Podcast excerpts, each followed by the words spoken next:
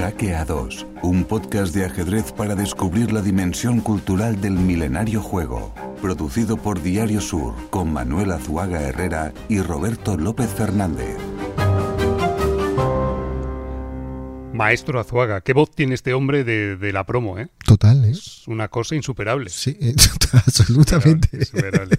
Oiga, por cierto, eh, que estamos con el concurso de la partida del siglo, el juego eh, de Paolo Mori, que, mm, que bueno, viene de la partida entre Spassky y Fischer, ¿no? Entre Spassky, campeón del mundo, Claro. y Fischer, el aspirante, en Reykjavik, 1972. Aquello fue como la final aquella mítica de Federer y Nadal en Wimbledon 2008, que hay, por cierto, un documental buenísimo en Movistar. Sí. Podría estar ahí, ¿no? Sí, puede ser la partida más mítica de, de- de la historia del ajedrez, ¿eh? o por lo menos entre las más míticas, entre las tres, digamos. Vale. Bueno, pues nada, que, se- que estamos con el, Con el regalín. Con el regalín y simplemente, pues para que sepáis que eh, la partida del siglo, pues tiene todo. ¿Usted se ha suscrito ya o, Sí, hombre. o sea, participa? A todas las plataformas. pero como anónimo. Venga, vale. Como anónimo.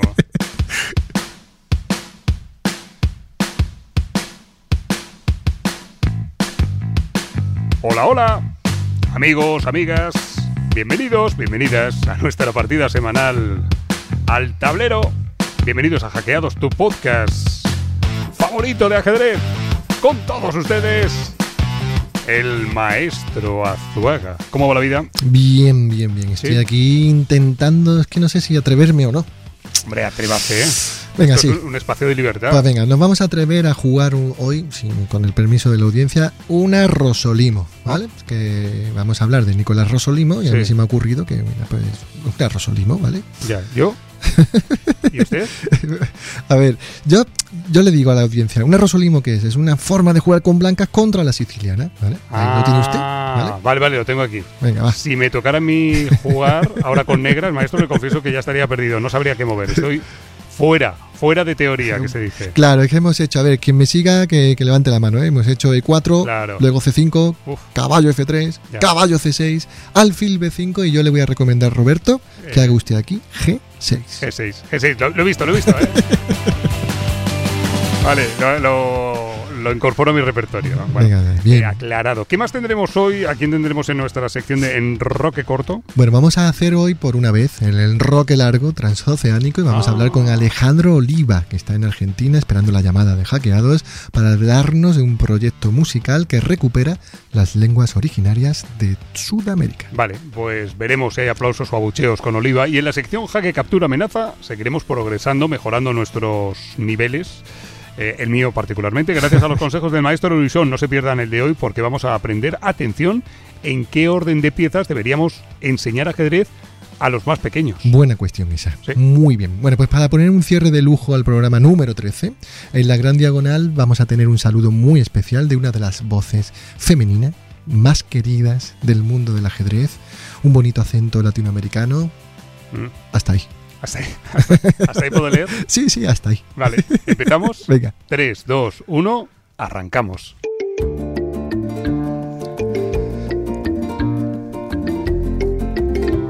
Y arrancamos con cuentos, jaques y leyendas y con un título eh, que me gusta mucho. Eh, dice Nicolás Rosolimo, un ajedrecista, puntos suspensivos, y algo más.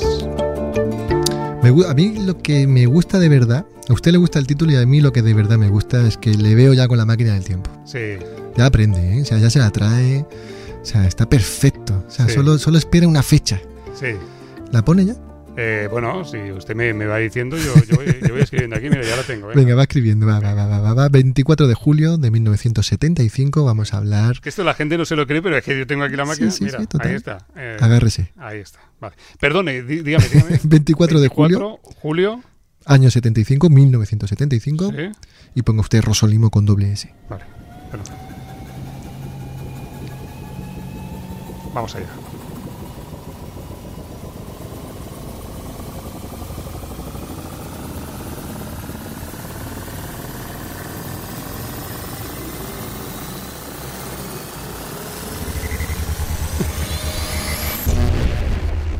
Ha quedado, ha quedado largo, ¿eh? Buah.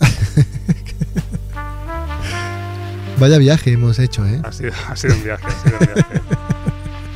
Pues estamos en Nueva York, ¿eh? New York. Sí, en realidad Nicolás Rosolimo, con ese nombre tan italiano, fue ucraniano. Anda. Y es conocido por la variante de una defensa de ajedrez que lleva su nombre, que acabamos de ver una vez hemos empezado el programa, y también por ser un artista polifacético y repetible, ¿vale? Pero hoy, Roberto, vamos a empezar la historia por el final. Bueno, con esta trompeta eh, suena final mm, catastrófico, con aroma misterio también, ¿no? Sí, de hecho lo es, ¿no? Es decir, no se sabe muy bien qué le ocurrió a Nicolás Rosolimo, pero cuentan que tropezó por unas escaleras, Oh. se golpeó la cabeza.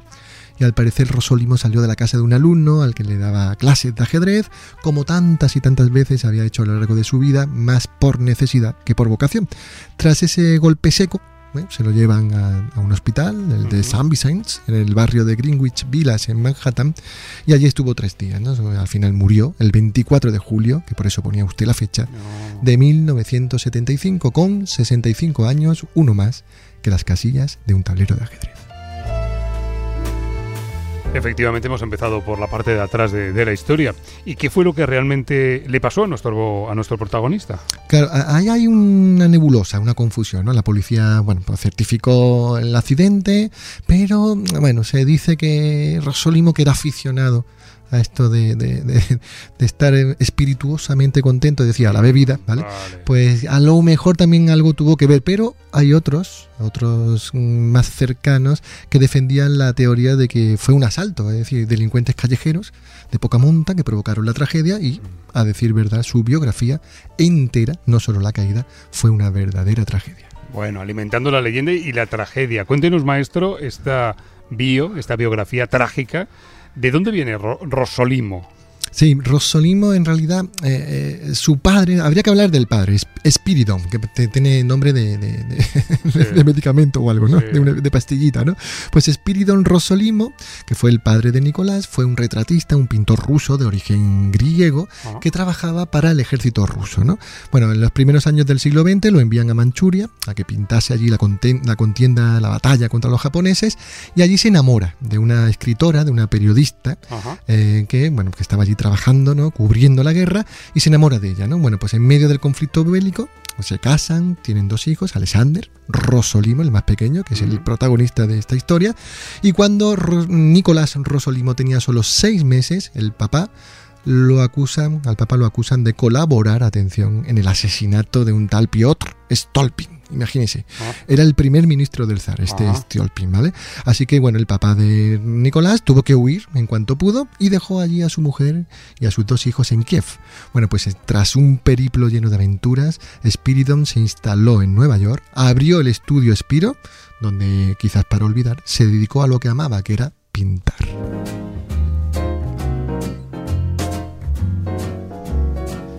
Estamos en el estudio Spiro, estamos en Nueva York, pero ¿qué pasó con su mujer y con sus dos hijas? Entre ellos, nuestro protagonista, el pequeño Nicolás. Claro, allí se quedó Senia, que se llamaba su mujer, pero ella no lo tenía muy fácil para volver. Estalló la revolución rusa, la cosa se puso aún peor con la llegada del, al poder de Stalin, ¿no? Y bueno, pues algunas fuentes incluso cuentan que los comunistas la confinaron en un sótano y bueno, pues allí estuvo ella, ¿no? Como pudo, ¿no? Bueno, finalmente se escapa, pasa por Checoslovaquia, llega se enrocó, digamos, con sus dos hijos a Francia, eh, en París, y para entonces ya Nicolás eh, Rosolimo era un adolescente que gracias a las lecciones de su madre había destacado como un joven talento del tablero. ¿no? El primer problema de ajedrez que le publican en un periódico, a- digo a Nicolás Rosolimo, es una joya táctica, Roberto, de cálculo que inventó con solo 16 añitos. Con solo 16 añitos. Ya apuntaba alto, ¿no? El pequeño Rosolimo. Creo, maestro, que en París, Nicolás, cuando he dicho antes el pequeño Nicolás, me ha sonado raro, ¿eh? Nicolás Rosolimo aprovechó para acudir nada menos que al café de la Regence, donde se puso bajo la tutela de Camille Séneca, un poeta, músico y notable pro- problemista, ¿no? Eh, De, de origen rumano. Exacto, así es, tal cual, está usted muy bien documentado. Allí entró en contacto con Camille Séneca. El ajedrez eh, a Rosolimo hay que decir que no le daba para vivir y menos aún para sus juega- sus juegas nocturnas. Ya hemos dicho antes que le gustaba un poquito, ¿no? La espirituosidad, la bohemia, el cabaret, ¿vale? Im- Imagínese en París, ¿no? Bueno, pues empezó a trabajar como taxista, ¿no? Y bueno, así habían hecho también otros apátridas venidos del este y Nicolás empezó a destacar cada vez más y más y más en los círculos ajedrecísticos que fue cuando conoció a este señor que usted nombraba, a Camille Séneca, ¿no?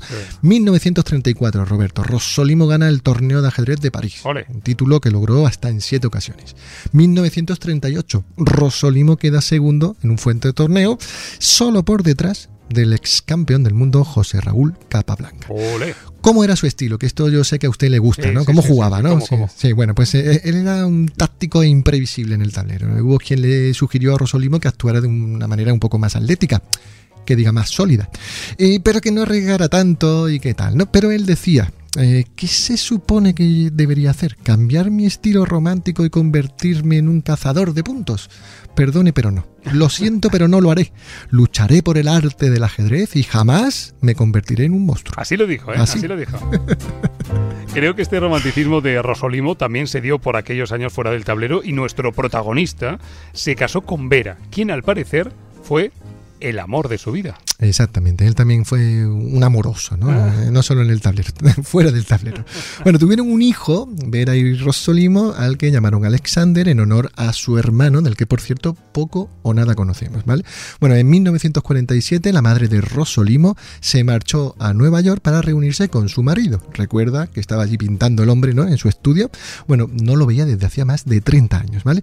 Y es entonces cuando Nicolás Rosolimo, nuestro protagonista, se convirtió en el campeón de ajedrez de Francia. Representó al país galo en la Olimpiada de 1950.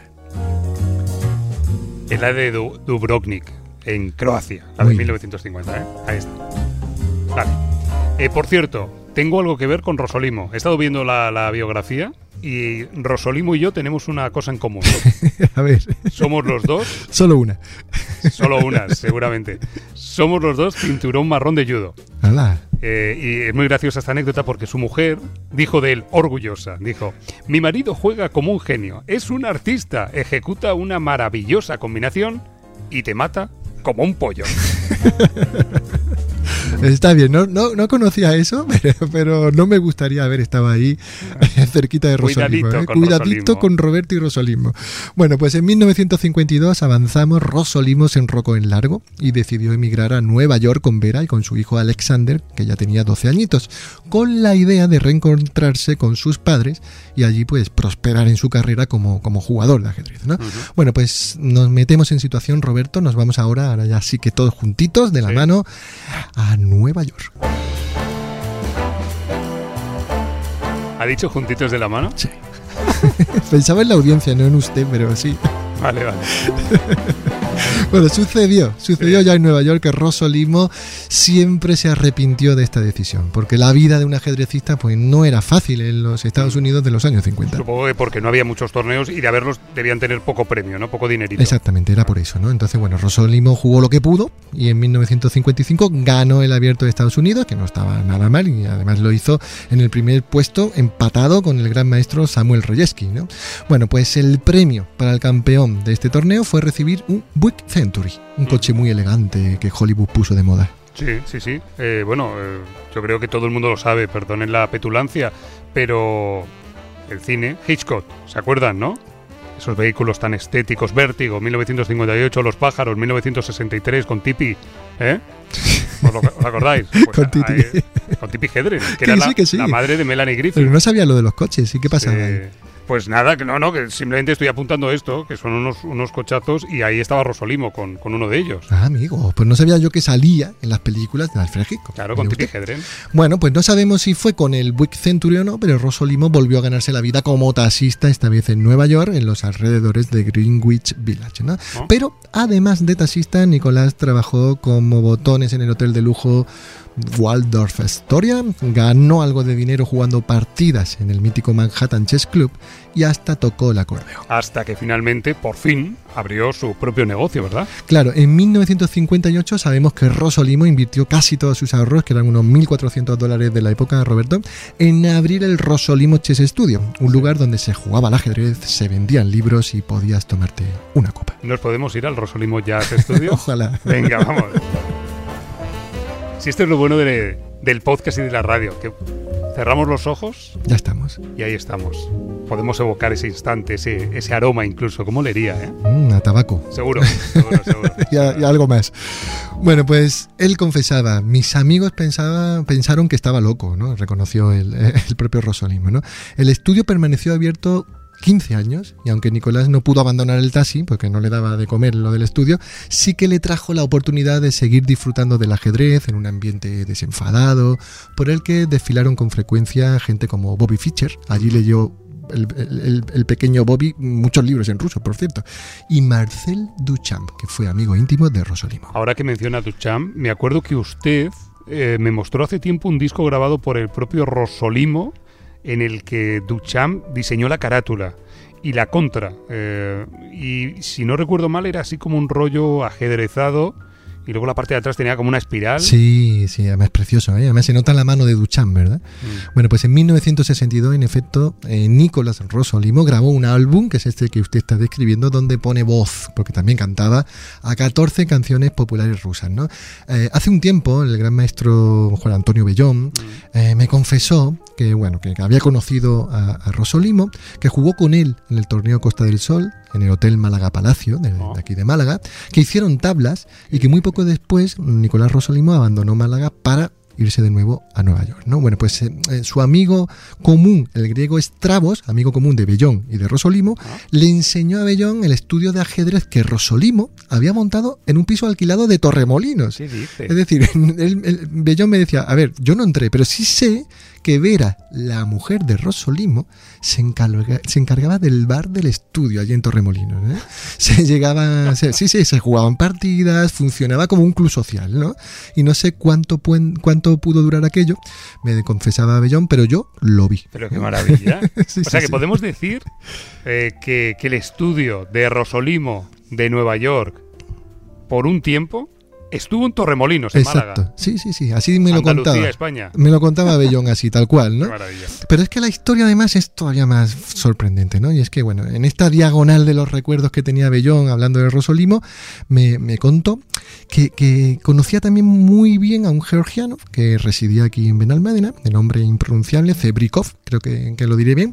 Y los dos, Rosolimo y Zebrikov, hablaban ruso, ¿no? Bueno, ah. pues durante muchos años, eh, Zebrikov fue el secretario particular del rey de Georgia en el exilio, ¿no? Y amaba profundamente el ajedrez. Rosolimo le regala a Zebrikov el disco que usted acaba de contar antes con las 14 eh, canciones populares, ¿no? Bueno, y nada, y, nada menos que Boris Spassky, el campeón del mundo, ¿eh? se entera de la existencia de este disco y él quiere tener también una copia, ¿no? Bueno, pues ahí que en Cerebrikov le dio el disco a Juan Antonio Bellón para que Bellón cuando viera a Spassky también se lo diera. Y allí que, allí que iba por media Europa buscando a Spassky Bellón a ver si conseguía darle el disco de Rosolimo. Qué historia, qué historia. Madre mía, ¿eh? Vale, vamos terminando, que se nos hace tarde, por favor. Venga, vamos a, irnos al disco de Rosolimo, ¿no? Que los mm. títulos están en inglés, ¿eh? pero Nicolás cantaba y además muy bien en ruso. Y si quiere, mira, pongo el primer tema de la cara A en el ordenador y si le parece la vamos, la vamos a, oír. Venga.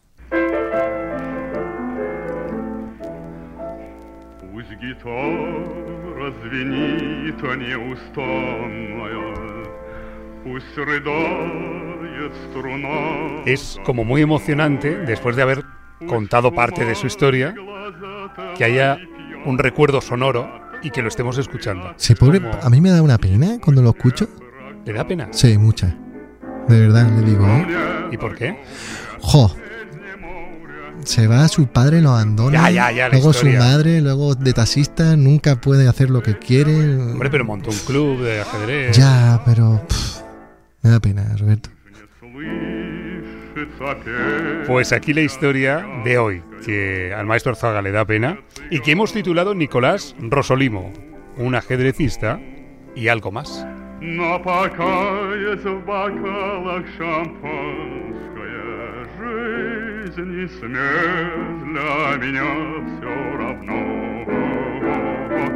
камня горя, жизни моря, можно вычерпать до дна. Сердце тише, выше, выше, кубки старого вина. На-на-на-на, на-на-на-на, кубки старого Argentina.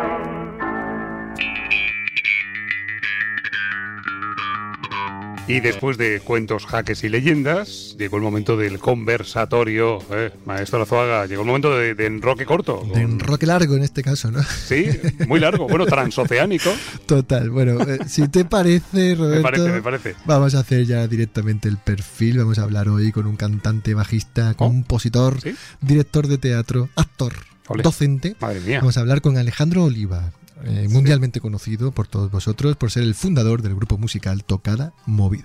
Don Alejandro Oliva, ¿cómo estás, querido? Hola, muy buenas. ¿Cómo va eso? ¿Cómo va eso? ¿Todo bien? Bien, llamada transoceánica porque eh, nosotros estamos en España, pero tú estás al otro lado del charco.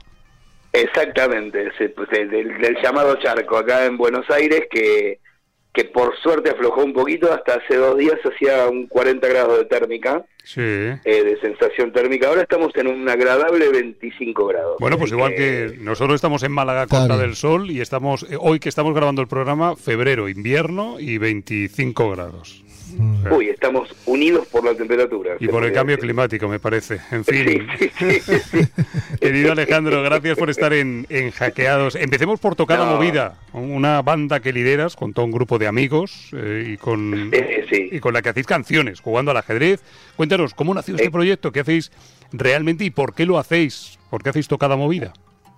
Bueno, mira, el, el proyecto nació hace ya más de 15 años eh, con la idea de eh, poder abrir alguna puerta de entrada distinta al ajedrez, que para los que no juegan eh, tiene la fama de que está buenísimo el ajedrez, pero es aburrido, o, bueno, o todas estas cuestiones, para mí no es, porque es para pensar mucho, etcétera, etcétera, etcétera. Pero, y normalmente los torneos de ajedrez de chicos y chicas, de alumnos, eh, tenían esta fama de que están todos sentaditos, todos ordenaditos, todos que nadie puede hablar. Entonces empecé a hacer canciones de ajedrez, en realidad como un recurso, porque yo trabajaba con chicos que tenían cierta, ciertos problemas cognitivos, con la idea de que pudieran de alguna manera aprenderse algunas reglas del movimiento de algunas piezas. Y así, bueno, eh, nació Tocada Movida. Una de las cosas que más costó fue el nombre, porque no sabíamos cómo ponerle, qué nombre ponerle, y resultó que, bueno, tocada movida es una regla del ajedrez, tocamos música, se genera una movida, cerró por varios lados, no fue mi idea, no fue mi idea, no me voy a hacer cargo, pero sí reconozco una buena idea. No tengo yo buenas ideas, pero reconozco la buena idea. Yo pensaba que era tuya, pensaba que era tuya, Ale. Ah, eh, te debo haber mentido, en algún momento te debo haber mentido, pero ahora que estoy viejo estoy volviendo a la verdad, así que... no, pero porque es típica tuya, es que eso, bueno, te, te pega mucho el copyright. Bueno, en 2021 en 2021, vale, tú me corriges si digo algo mal, ¿vale? Creo que ganasteis, ganasteis la beca creación que otorga el Fondo Nacional de las Artes de Argentina.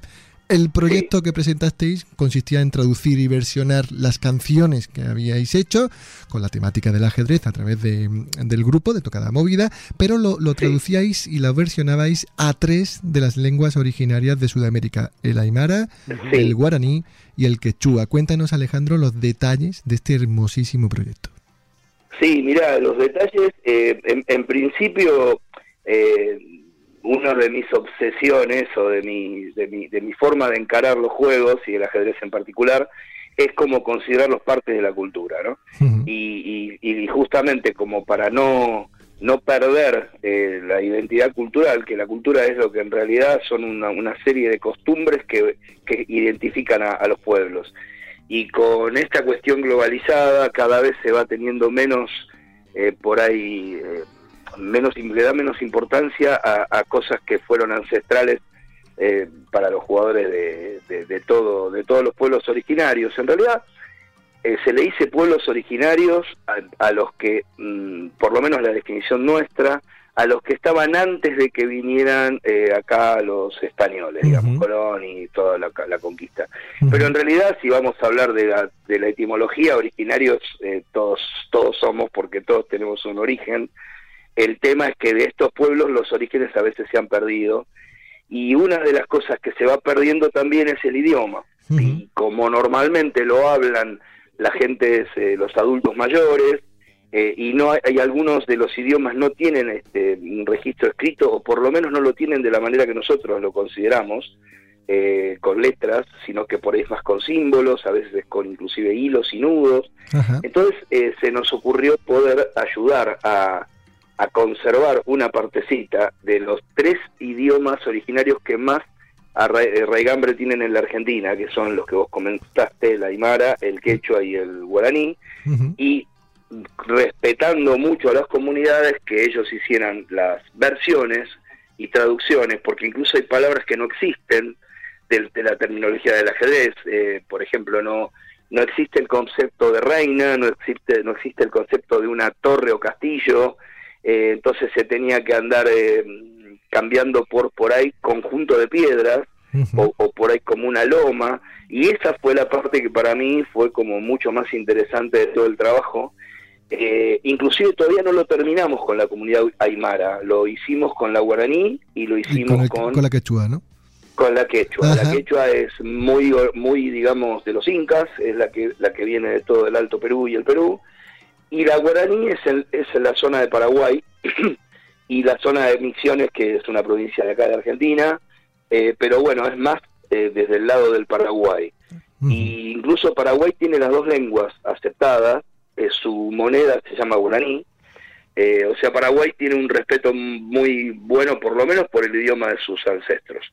Eh, entonces, bueno, hicimos esa, ese pequeño aporte, que además, como son canciones de juegos, y además se supone que, los, los, este, los niños y las niñas juegan, es una manera de reivindicar un poco el idioma con la pirámide invertida, ¿no? Que la sostengan los adultos mayores, sino que venga desde, mm. desde, la infancia para arriba. Muy bien. Eh, la última vez que estuviste hace no sé ni cuántos años eh, con nosotros en el Rincón del Ajedrez, eh, en radio, me acuerdo muy bien que barritaste, es decir, imitaste el, elefante. Ah, sí, ah, me acuerdo. una, habilidad que creo que no perdí, pero bueno. No, me acuerdo, me acuerdo de ello porque acabas de decir que no en todas las lenguas originarias de Sudamérica existen incluso los términos de ajedrez el alfil es un elefante y creo que tenemos en guaraní la canción de Torre, Caballo y Alfil. Y vamos a ver cómo suena. La tenemos aquí, mira, mira, mira. Perfecto. Tendei bate caballo elefante, tendei bate caballo elefante, tendei bate caballo elefante, cuñaja y esta es, esta es el corte 3 de, del... Bueno, lo podéis buscar en, en Spotify. Eh, ponéis toca la movida, eh, etiqueta guaraní, ¿no? Estaría bien suena, suena, muy bien, ¿eh? Sí, sí, sí, está, está bueno y de paso me sirve para contarles como otra, no dificultad, otro, otro, otra vuelta que tuvo el camino, que era conseguíamos quienes lo versionaran mm. eh, del pueblo guaraní o que hablaran la lengua guaraní, pero nadie se animaba a cantarlo.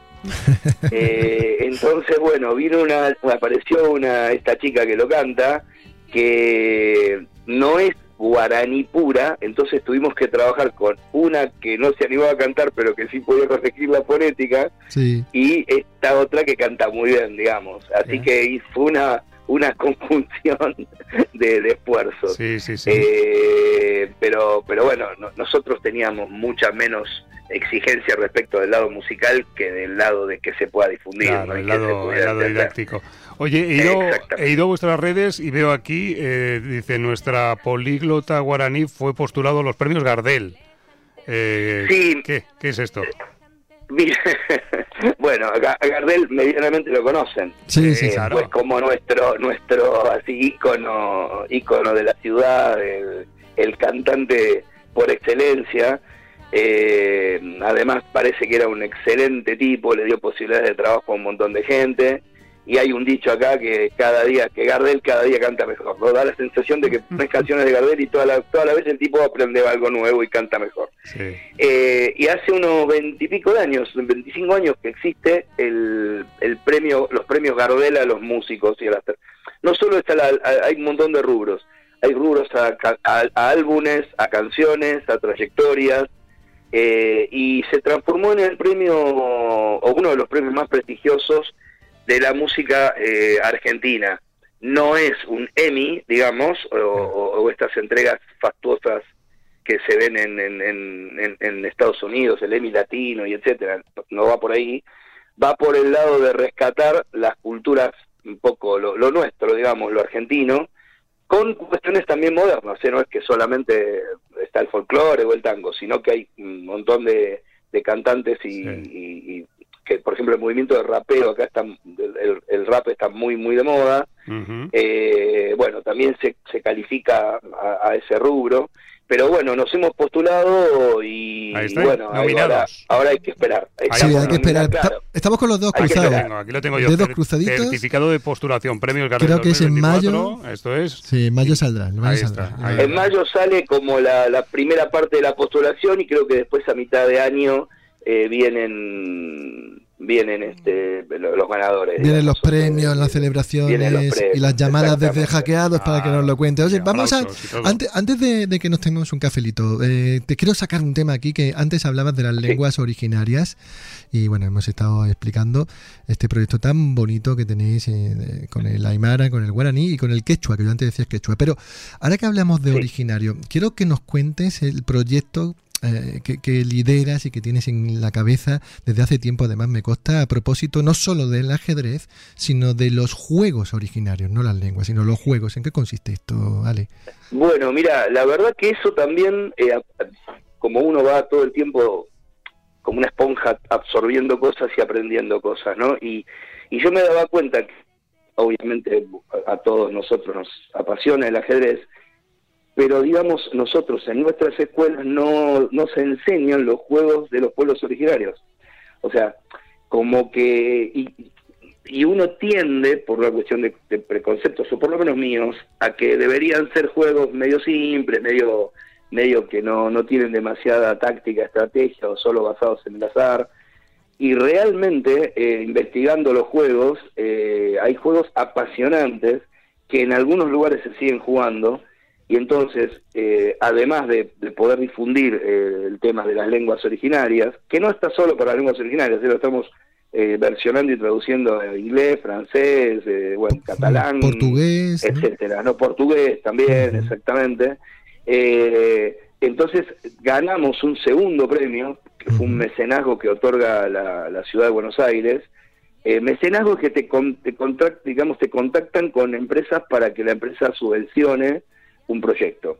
Y en este caso es el proyecto de la grabación de un disco sobre canciones de juegos originarios de América. Qué chulo, Qué bueno. qué chulo. Así que en eso estamos, ahí estamos, estoy en la etapa de componer y de producir, en, apenas tengamos eh, eh, material, obviamente que lo vamos a compartir con Oye, si- y con... Ale, si te hacen con- falta dos sí. voces, Sí. una, una grave y otra flautada, Sí. ¿eh? No nos llames. Bueno, eh, Entonces no nos claro, llames. claro, claro. Claro, no. No, no, está muy bien porque a veces uno tiene claro a quién llamar, pero no tiene claro a quién no llamar.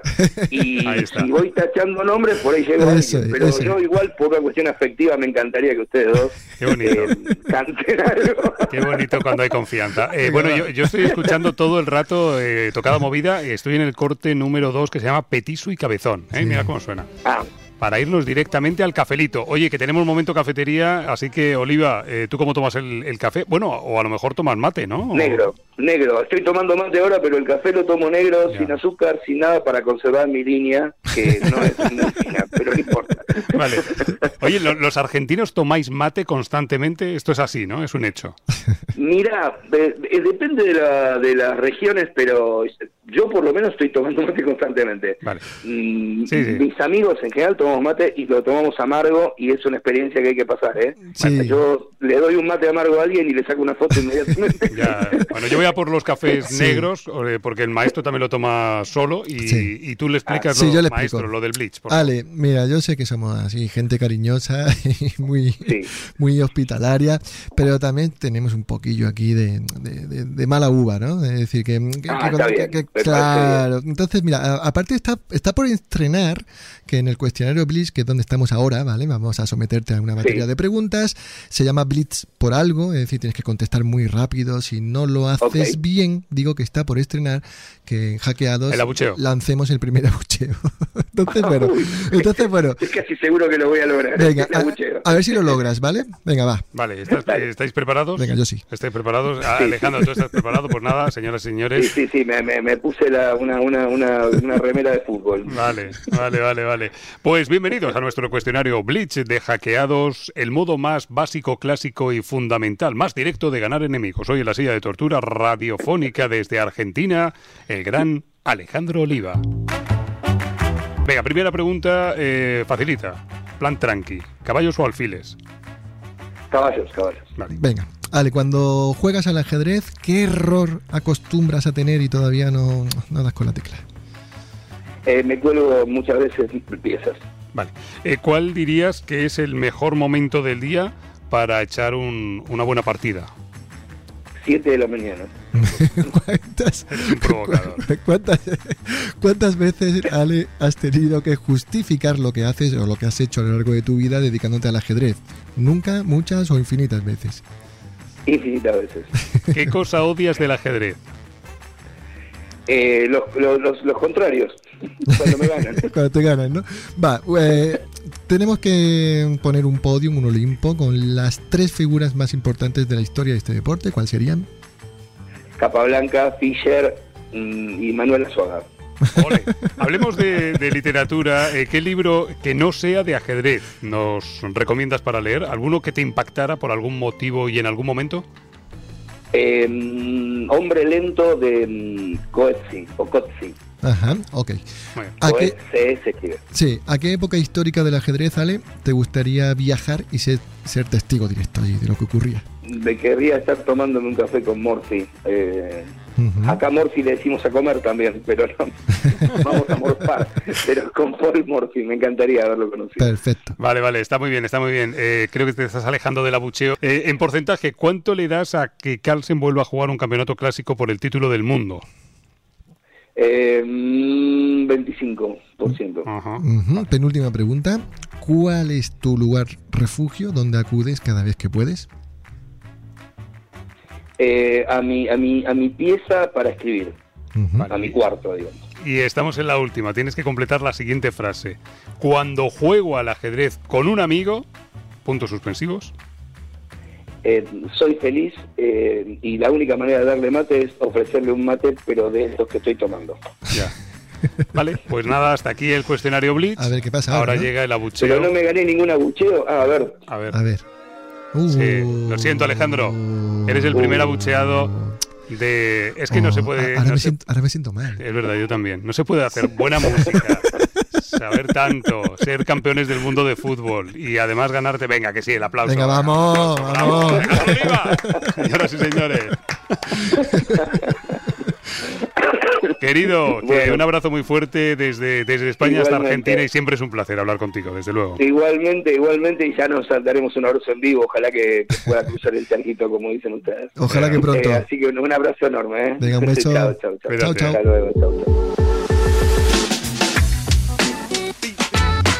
Bueno, ha sido casi, casi eh, charla, conversación con abucheo. No, al final no. Ya hemos sido muy buenos, creo. Sí. Ya- Yo creo que un abucheo de vez en cuando sin, Sí. sin arrepentimiento. No, hay que, hay que empezar a... Hay que empezar a abuchear. Sí, sí, sí, estoy de acuerdo. estoy de y acuerdo. más si se lo merecen. Como Alejandro. Seguimos con el programa. En este hackeados número 13, torre en séptima. Recordamos que en esta sección nos colocamos en séptima fila, ¿eh? como una torre musculosa que domina la partida para leer los mensajes de todos vosotros y vosotras, de vosotros los oyentes, claro. Bueno, cada vez, cada vez de la audiencia, yo creo que si hiciéramos una gráfica iría creciendo así como una especie de célula que se expande, ¿vale? Bueno, podéis seguir haciendo esa expansión y sobre todo escri- es- escribiendo estos mensajes tan cariñosos que nos llegan a través de los perfiles de hackeados en Twitter, Instagram o los perfiles de Diario Sur y Grupo Vocento. Estamos en todos los sitios, así que no hay excusas. Estamos en YouTube, en Podimo, en Amazon, en Apple, en Google Podcast, en Spotify, en Evox. Y sabéis que somos muy bien mandados, así que os enviaremos nuestros saludos ajedrezados y, como no, nuestros abrazos de cartón, cariño. ¿Qué tiene por ahí? Venga, tengo aquí a Manolo JCR Sí. que pone, ¿podría vivir sin ajedrez? Ah, la pregunta del Sí, otro día. Exacto. Sí. Y dice, ¿a qué se dedicaría entonces Manuel Azuaga? dice, gracias, me encantan los hackeados. Me encanta porque ha puesto un sticker, un meme de estos Sí, de- del, Doctor House. Está muy bien, gracias. gracias. Bueno, yo le, yo le respondí a Manolo también, ya lo hago de nuevo, pues alguna cosa haría, yo que sé, no valgo para nada, pero algo haría. Hombre, sí, sí, vale, sí vale. Eh, Luis eh, Ruiz dice, excelente audio maestro con jugosas anécdotas. Y también otro que nos pone, esto como, ¿cómo ha dicho que se llama? Un sticker, un meme, un... Mm, Sí, este no sé cómo describirlo, prefiero no hacerlo. Bueno, Bueno. Chesper, Chesper, que, nos, que nos comparte el programa y lo manda a un grupo que se llama Ajedrez en México. Nos encanta que lo hagáis. Pues- y también otro eh, que lo hace igual, Chesper, Chesper, y nos comparte en un grupo que se llama Ajedrez Perú. Así Muy que bien. sabes, México y Perú. Pues nada, un saludo para México y para, para Perú. Sergio Olvera dice, maestro Luisón, no acabo de entender la ventaja de dos peones en el centro contra uno. ¿Podrías dar algunas pistas sobre eh, este respecto? Bueno, pues le mandamos directamente ya al buzón de sugerencias y respuestas a Luisón la pregunta de Sergio Olvera, ¿no? Además Vale. me parece muy buena, ¿no? Muy Tengo que mandarle el último saludo, el último saludo en especial con todo mi cariño a Manuel Ochoa, que trabaja en Renfe, nos escucha, está suscrito, participa en todo. Ah, qué bien. Y el otro día me lo encontré por suerte en un camino de vuelta de Madrid-Málaga y nos dimos un abrazo, nos conocimos, así Ah. que saludo especial para Manuel Ochoa. Un momento, quitad la música. Me estás diciendo que me estás diciendo maestro Azuaga que le pararon en el tren en plan de usted es maestro el maestro Azuaga. Bueno, me pararon de una manera tan amistosa, tan cariñosa que ojalá me paren más veces así, ¿no? Ole. Estoy por hacerme un, un Málaga Córdoba, que sé que Manuel es de allí. mía, Celebrities, VIPs, ahí está Azuaga ya. Jaque, captura, amenaza. O los consejos del maestro, gran maestro o Luisón. ¿Cuál es la pregunta de hoy? Tenemos una pregunta que nos mandó Javier Osés y me parece muy buena pregunta. Javier decía, ¿cuál debería ser el orden de enseñanza de las piezas? ¿Por cuál deberíamos empezar a enseñar a los más pequeños y por qué? Pues escuchamos la respuesta del maestro Luisón. Gracias por tu pregunta. Lo primero, a los niños me parece que lo más importante es motivarlos. Da igual si al principio no aprenden bien alguna regla, luego van a practicar y la van a acabar aprendiendo bien, pero unas buenas dosis de motivación, de alegría, de juego, de diversión en la clase, eso es lo que necesitan los más pequeños, no nos olvidemos de eso. Luego antes de las piezas, el tablero, jugar mucho con el tablero, con las casillas, con las filas, con las diagonales, con las columnas, que se familiaricen con el tablero. El tablero es el mapa del excursionista, es el terreno de juego del futbolista y es el terreno que tiene que conocer y familiarizarse con él el jugador, sobre todo los más pequeños. Y luego Tal vez el orden por el que me preguntas, te diría que cada maestrillo tiene su librillo. A mí me gusta empezar por las piezas más sencillas. Primero las torres, los alfiles, luego incorporo la dama, el rey, el caballo y los peones. Pues yo haría eh, caso eh, absoluto por orden, cogería cada palabra y, y copiaría el método. ¿eh? Yo no quiero vacilar, pero coincido 100% con, con el consejo de Luis. Pues entonces doblemente lo que he dicho. La miscelánea. Los titulares. En negrita. El diario de Tartacower, eh, noticias de Inliren en caída libre. En caída libre. Hoy, to- pasa? hoy todos nuestros personajes se nos caen. Rosolimo por las escaleras, Diliren en el torneo que, que acaba de, de estrenar, porque recordemos que es el campeón del mundo el chino, pero que desde que ganó el campeonato pues no se había dejado ver. Eh, bueno, pues lo ha hecho en, un, en uno muy especial, que se llama Freestyle Chess Got Challenge. ¿no? Bueno, ¿y qué, ¿por qué es especial? Porque se sortea como propuso en su día Bobby Fischer en el ajedrez 960, ahora se llama freestyle, se sortea el orden de la primera fila. Es decir, no se juega torre, caballo, alfil y la dama en su color, ¿no? Bueno, pues aquí que ha venido Diliré, están los mejores, Magnus Carlsen, Firuja, está Caruana, bueno, pues mm, fíjese qué, qué- qué resultado, ¿no? Ha hecho cero y medio puntos de siete posibles. Todo cero menos un cero y medio. Claro, entonces uf, la gente empieza a dudar de si Diliren es el campeón verdadero, ¿vale? Mm, ahí lo dejo. Bueno, y tenemos, lo hemos dicho al principio del programa, el concursito de la partida del siglo. Aquí tengo el juego.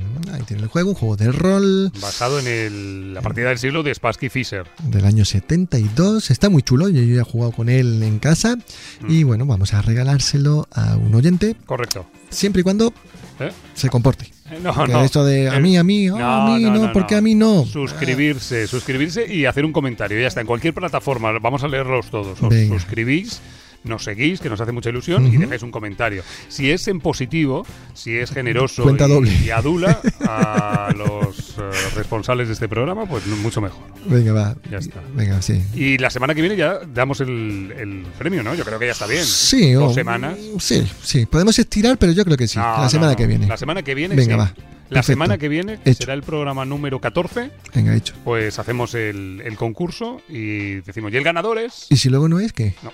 Usted será, da. Venga, será, va. será. Vale.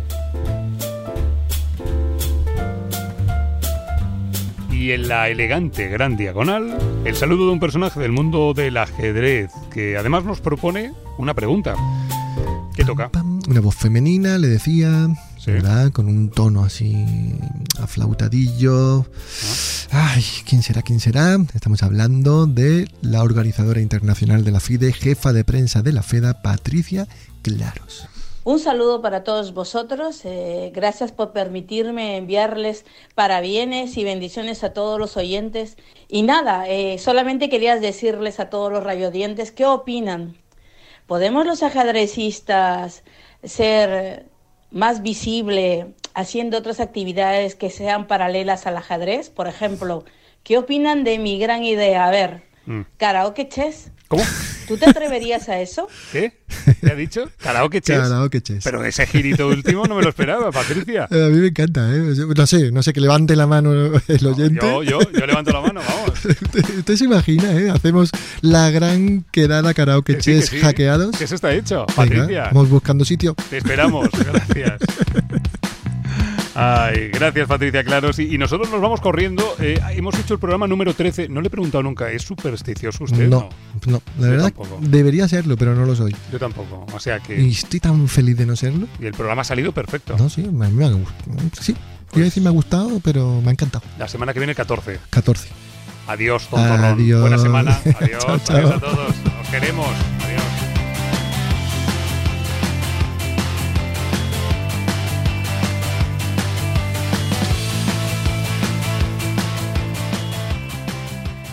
Jaque a 2, un podcast de ajedrez para descubrir la dimensión cultural del milenario juego. Producido por Diario Sur, con Manuel Azuaga Herrera y Roberto López Fernández.